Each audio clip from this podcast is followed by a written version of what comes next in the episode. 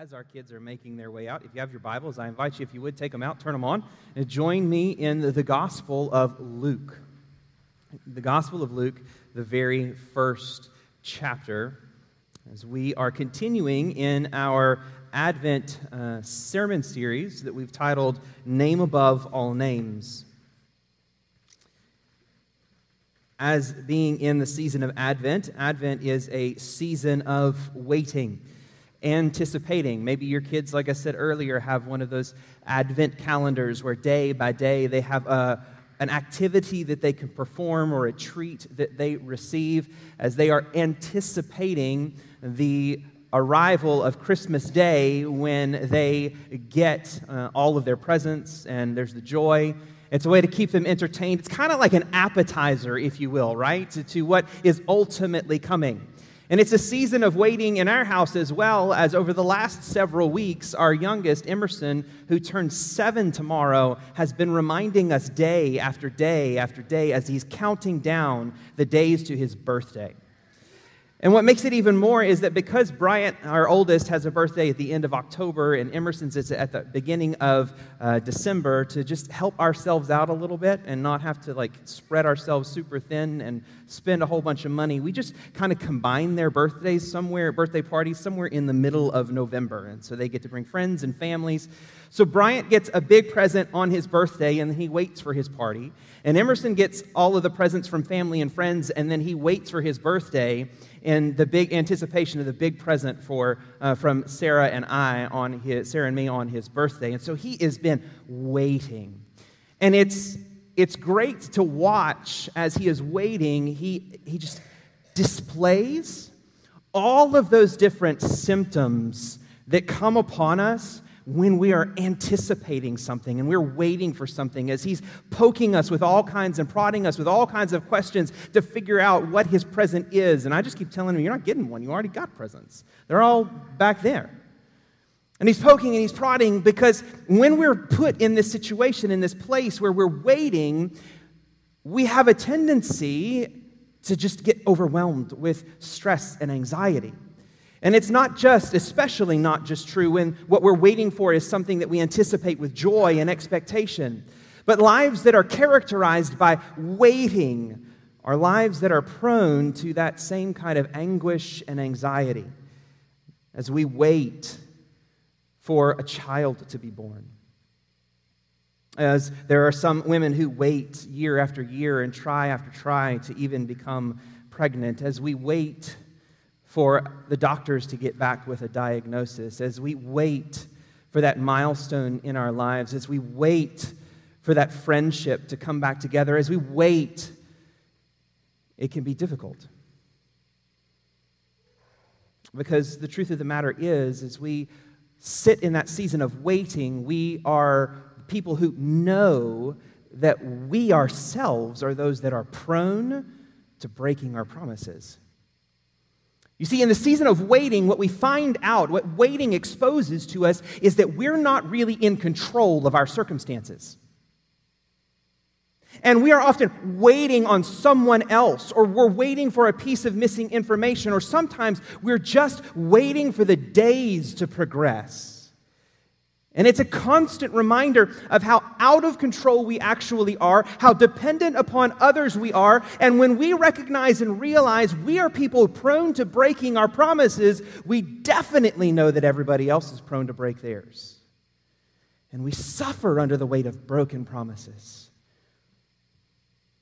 The good news is that God never breaks his promises. That doesn't mean that he won't make us wait for him to fulfill his promises. And it's oftentimes in that waiting that we allow ourselves to project upon God what we know to be true about ourselves and the people that are around us as we anticipate God to somehow drop the ball and break his promises. And it's in those times of anxious waiting that what we need is a reminder from the Lord that will carry us through that season of waiting. A reminder that assures us that when it is all said and done and God's promises are fulfilled, it really will be worth it in the end. And the entrance of Jesus Christ into the world is proof that God is always faithful to fulfill his promises. And it proves that God's promises are really worth the wait. We're going to read the context of the name title of Christ that we're going to consider this morning, but we'll focus on what the angel Gabriel calls Jesus in Luke chapter 1, beginning in verse 26. Luke writes, In the sixth month, the angel Gabriel was sent from God to a city of Galilee named Nazareth to a virgin betrothed to a man whose name was Joseph of the house of David. And the virgin's name was Mary. And he came to her and said, Greetings, O favored one, the Lord is with you. But she was greatly troubled at the saying and tried to discern what sort of greeting this might be. And the angel said to her, Do not be afraid, Mary, for you have found favor with God. And behold, you will conceive in your womb and bear a son, and you shall call his name Jesus. And he will be great and will be called the Son of the Most High. And the Lord God will give to himself the throne of his father David and he will reign over the house of Jacob forever, and of his kingdom there will be no end. And Mary said to the angel, How will this be, since I am a virgin? And the angel answered her, The Holy Spirit will come upon you, and the power of the Most High will overshadow you. Therefore, the child to be born will be called Holy, the Son of God. And behold, your relative Elizabeth, in her old age, has also conceived a son, and this is the sixth month with her who was called barren, for nothing will be impossible with God. And Mary said, Behold, I am the servant of the Lord. Let it be to me according to your word. And the angel departed from her. Would you pray with me? Father, even now I'm struck by the words of Mary Behold, I am the servant of the Lord. Let it be according to, to me, let it be to me according to your word. Lord, in that one simple statement of faith, she signed up for humiliation, shame, isolation. But through that all, she signed up for an everlasting joy a joy that she would taste in the birth of this promised one, but a joy ultimately, Heavenly Father, that she would experience when he was raised from the dead. And all of her grief and all of her despair was washed away in a single moment when she realized that even when it seemed darkest and your promises seemed broken, nothing is impossible with God. So settle on our hearts this morning the reality that you are the God who keeps your promises, and your promises are worth the wait. In Jesus' name, amen. Jesus Christ, in his life, his death, his burial, his resurrection, even in his birth, proves that God's promises are worth the wait. In this series, we have been looking at names or titles that are given to Jesus Christ throughout Scripture. The last two names that we looked at over the last couple of weeks were really drawn from Isaiah's prophecy in the Old Testament as they anticipate the first coming. That's literally what Advent means the first advent of Jesus Christ, hundreds of years before he was even born. We saw that he is Emmanuel, God with us. And we focused that Sunday morning on the doctrine of the deity of Jesus Christ, that he really was 100% God and 100% man, and he promised as the, the incarnate God of the universe, the incarnate Christ, that he would be with us. And learned that the promise of his presence gives us, uh, gives us confidence no matter what fa- threats we may face in this life. Last week, we saw that Jesus is the promised Prince of Peace that he would come to his people, and that despite the darkness that may surround us, and even the darkness that may be true and present within us or within our covenant community, that Jesus gives us reason to rejoice despite it all. Because he promises to be that light in the darkness that overwhelms the darkness. And we live in anticipation for the day when he will finally administrate shalom, peace over all of the world. This morning, we are looking then now at the promises that come from Luke and that first arrival of Jesus Christ. And in it, we see the announcement of his birth, and we find in that announcement that his arrival has been worth the wait. It's worth the wait because he is the promised Son of God. Now, something that I want to, uh, to, to, clarify in this is that there is a distinction that needs to be made when we think of Jesus as God the Son, the eternal second person of the Trinity who has clothed himself in flesh to dwell among us. We focused on the doctrine of the deity of Jesus as God the Son in that first series when we talked, or that first sermon when we talked about God is Jesus is Emmanuel, God with us. There's a distinction, though, between God the Son, the second person of the Trinity, and Jesus, the Son of God. It's a fine distinction, but it's one that we need to clarify in this because in Luke's gospel, we see the sonship of Jesus Christ is less a declaration of his deity than it really is a demonstration of his unique fellowship, his unique relationship with the Father. And in showing us and displaying for us this unique fellowship with the Father, it reveals to us the unique purposes that Jesus has come to fulfill, specifically related to the promises of God. Paul will later tell us in the book of Second Corinthians, 2 Corinthians chapter 1 verse 20, all the promises of God find their yes in Jesus. That's why it's through him we utter our amen to God for his glory. Jesus, as the Son of God, is the ultimate fulfillment of all of the promises that God had made throughout the Old Testament. Not merely as the Son of God is he the fulfillment of those, but specifically this morning, I want to see how he is that. Think of it like this throughout the Old Testament, from Genesis all the way through Malachi, God has planted seeds in the soil of His Word and in the hearts of His people and the soil of His nation that they have been anticipating will come to life and bear fruit. And throughout the Old Testament, the Spirit of God and the Word of God and the sovereignty of God as He is orchestrating things and bringing things together through His, through his people and His nation and His prophets and His kings, God is nurturing the soil and He's preparing for the day that those seeds, those promises that He has made to His people throughout history will finally come to life. And they come to life most clearly and most evidently in His Son. And so this morning I want to look at three promises uniquely tied to Jesus' identity as the Son of God. First off, as the Son of God, Jesus is the better Adam.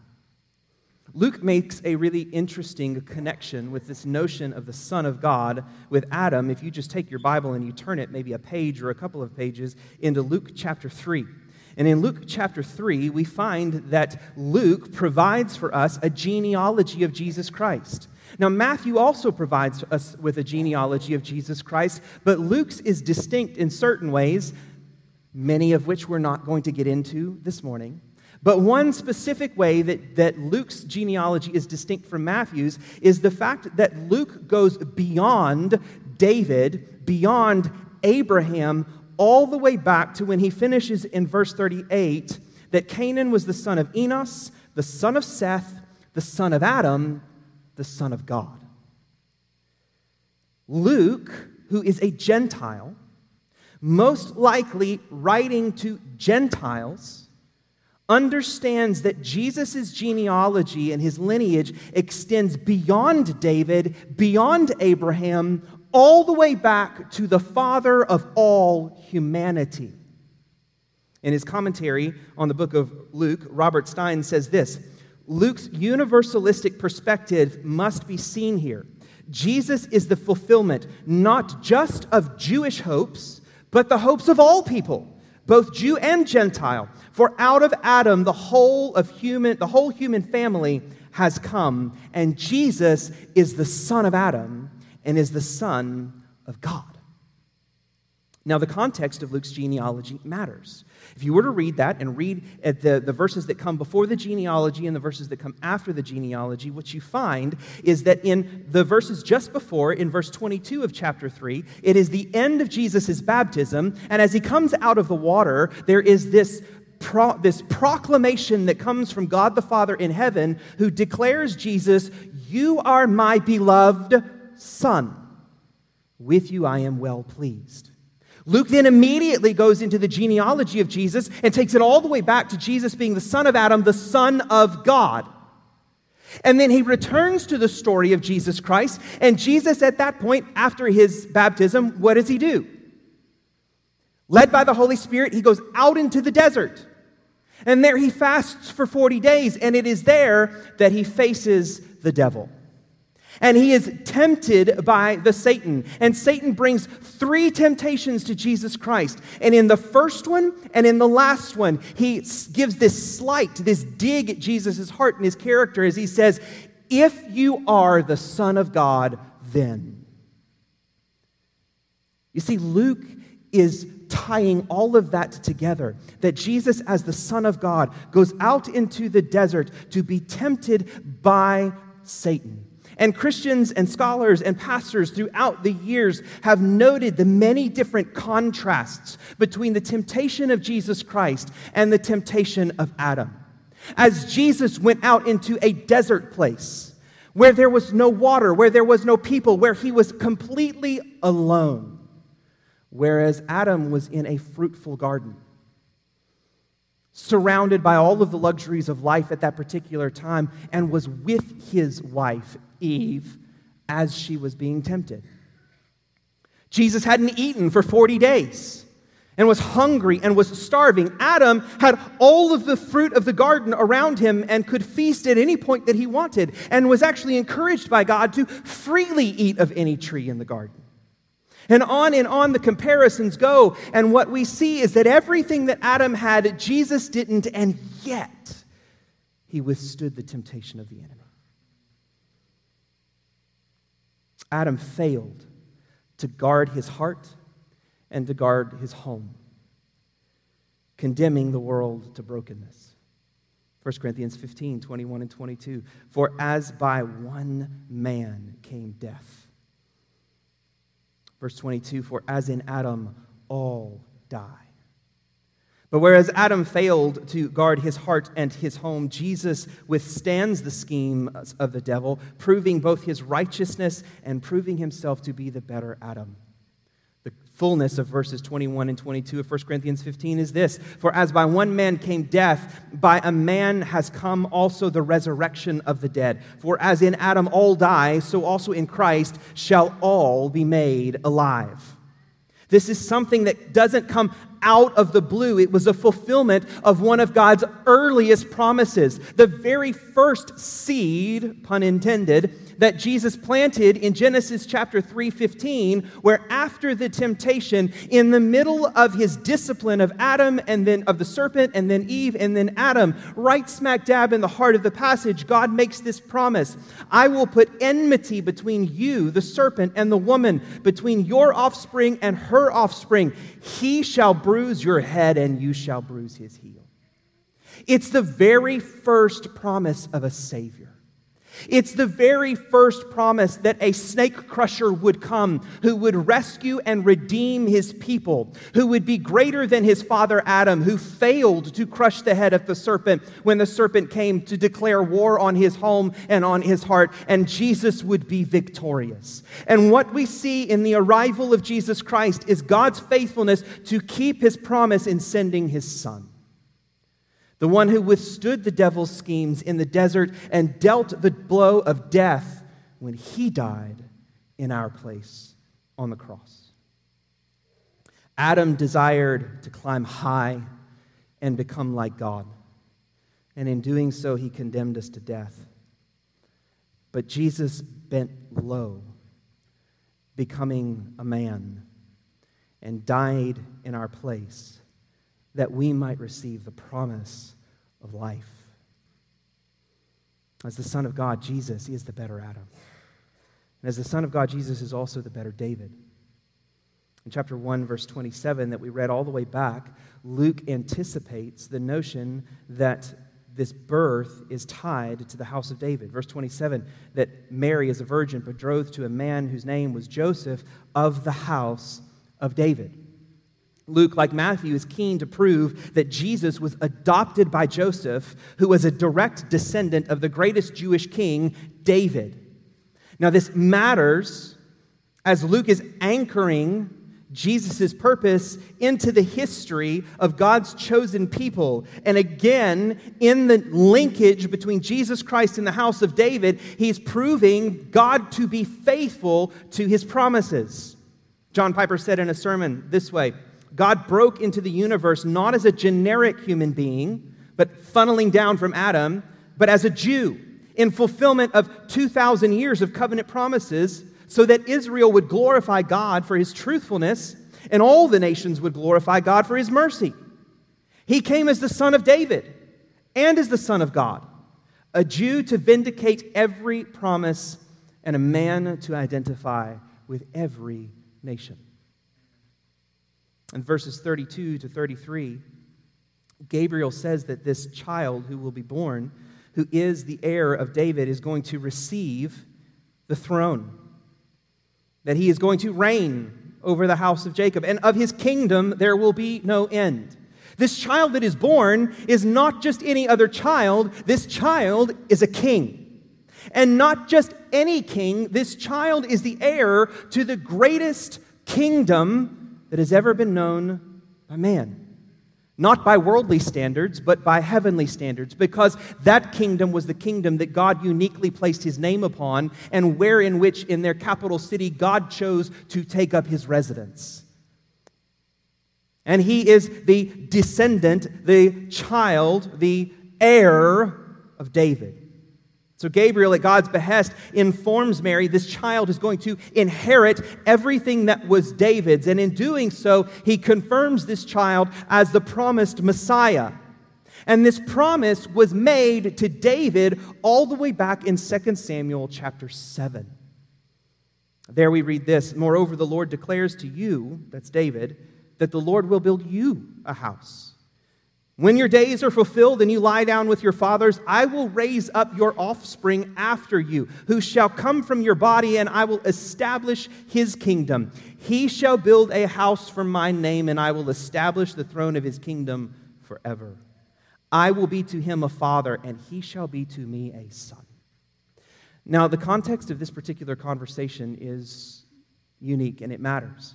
David, who was a man after God's own heart, as he has established um, his throne and his kingdom, and it is fairly secure, is cut to the heart about the reality that he lives in a lavish castle and God lives in a tent. And the tabernacle still exists, and so his heart is to build God a house, a glorious temple from which the whole world will understand how great his God actually is. And so he is going to prepare for that. And God's prophet Nathan says, Go after it. Do what's in your heart. Your, what's in your heart is a good desire. Until God shows up and says, Nathan, you were wrong. Now you got to go back and walk back your words. And so Nathan comes with a promise to, to David that says, Listen, from God, you're not going to build me a house, a physical structure. I'm going to build you a house, a line of kings that will ultimately result in a king that will never be overthrown in a king that will never falter or fail. You see, David was a king who had failed. David was a king who had established his throne with the blood of his enemies. Jesus or David had fallen. And as such, even though he was a man after God's own heart and he received God's grace, he was nevertheless one who gave into his sin was a liar and a murderer, a rapist. And that problem in David's heart echoed and amplified with his children. You can go and you look at Psalm 89, where Ethan writes in Psalm 89, verses 3 and 4, his anticipation for this coming king. In verse 3, he says, You have said, I have made a covenant with my chosen one. I have sworn to David, my servant, I will establish your offspring forever and build your throne for all generations. He says, This is a reason to be praising God because of his faithfulness. And yet, by the time you get to the end of Psalm 89, Ethan is no longer joyous. He is now in lamentation as he cries out in verse 38, But now you've cast off and rejected God, you are full of wrath against your anointed. You have renounced the covenant with your servant. You have defiled his crown in the dust. And that's where we find Mary and Joseph and the people and the world into which Jesus was born. There's no throne of David for him to inherit. That throne was flipped over centuries before he was born. And they existed under Roman rule, and Rome would, would allow no rival king and would wage war on any king that was born. And then you've got Herod, who is not of the line of David, sitting on a throne, and he is threatened by the arrival of this baby and wants to destroy him, we'll see in Matthew. Nevertheless, none of David's descendants lived up to the promises. The throne was done away with. Still, nothing is impossible for God. And so, with the birth of this child, hope is once again reignited as an heir to the throne has been born. And whereas David was a king who poured out the blood of his enemies, Jesus came as the king who poured out his blood for his enemies. David was a king with sin on his record, but Jesus is the king whose blood washes records clean. He ascended now by taking the road to the cross. As Matt's song pointed out, his throne was a cross where he was crucified, lifted high and raised up to fulfill yet another promise that if you would lift up Jesus Christ, he would draw all men to himself. But through that death and through his resurrection, Jesus Christ also then ascended to the throne of the universe and he is now at the right hand of the Father and has authority over all things everywhere. And there is no one who will be, ever be able to topple his throne or defeat his kingdom. And so, in him, not only do we receive a promise of life, we also receive the promise of security that there will be a king who will never falter, who will never fail, who will never be overthrown, but who will always rule with compassion and love. And as the Son of God, Jesus is the better Adam and the better David. Jesus is also the better heir. In verse 35, Gabriel says that this child to be born will be called Holy, the Son of God. Now it's tempting to read that and see when Jesus is called holy that he is somehow is talking about his birth, and so Jesus is sinless. But the truth of the matter is that's not necessarily what Luke is referring to in this particular point. Instead, Luke actually later in chapter 2, verse 23, reminds people, as it's written in the law of the Lord, every male who first opens the womb shall be called holy to the Lord. The firstborn son was one who was set apart. And that's what holy throughout the Bible means. It is something that is set aside for a unique purpose, something that is set aside with a specific blessing, something that is set aside particularly for God and God alone. And so the firstborn son was to be special, to be set apart. And that is true also of Jesus Christ, born with a specific purpose of the Lord. He is the firstborn of God, and as such is the heir of everything that belongs to God. The author of Hebrews puts it this way in chapter 1 Long ago, and at many times and in many ways, God spoke to our fathers by the prophets, but in these last days, He's spoken to us by His Son, whom He appointed the heir of all things. Jesus Christ is the firstborn son. Jesus Christ is the ultimate heir of everything that, is belong, that belongs to God. But he's not the kind of firstborn son who keeps things to himself. Later on in the book of Luke, you're going to find that famous parable, the parable of the prodigal son. And if you'll remember, it's a father with two sons. And it's the younger son who's the wayward son. It's the younger son who runs and wastes everything that was his father's.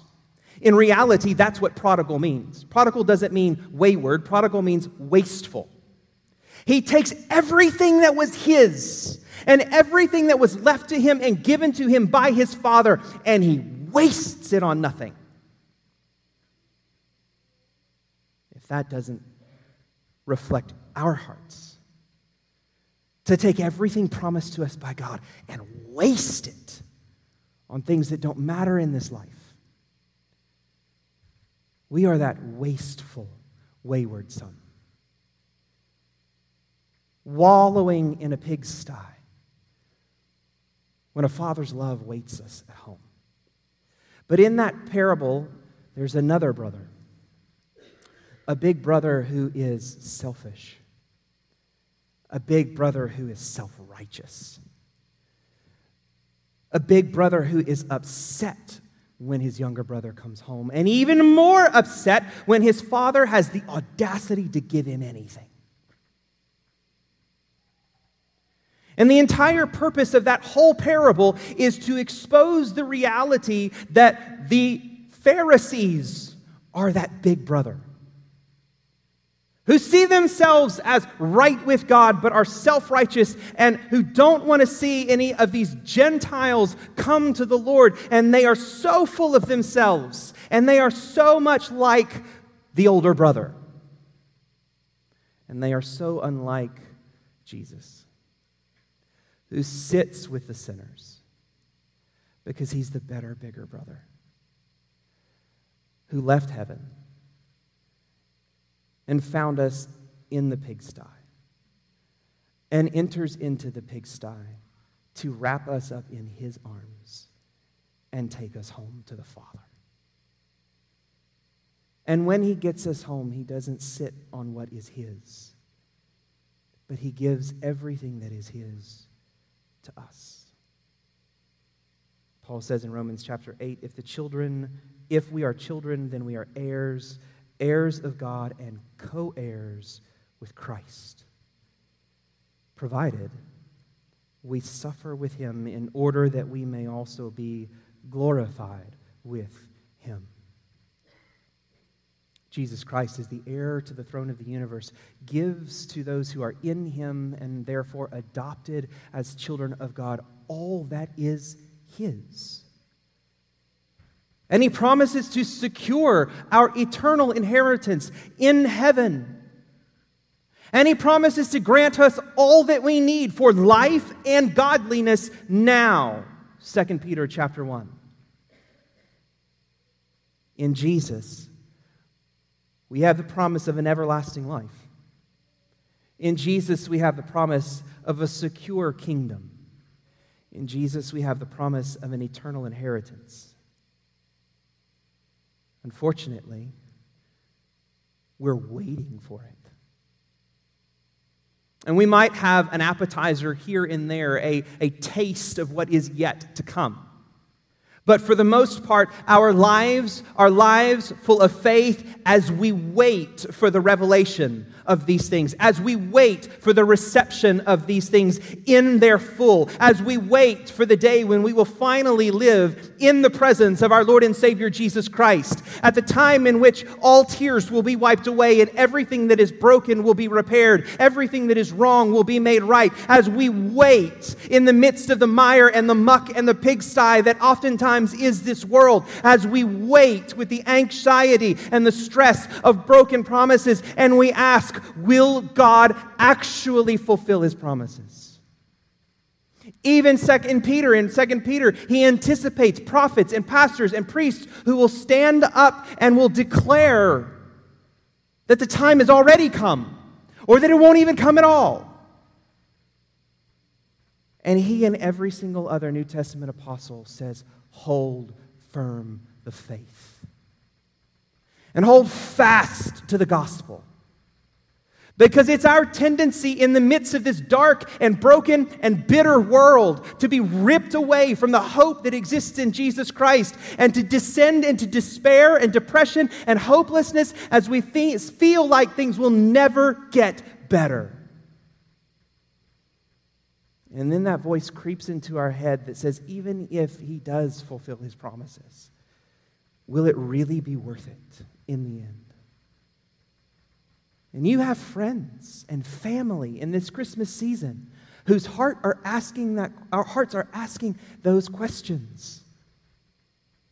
I look at your life and I wonder, is it really worth it? Because you seem awful miserable all the time. That was a joke.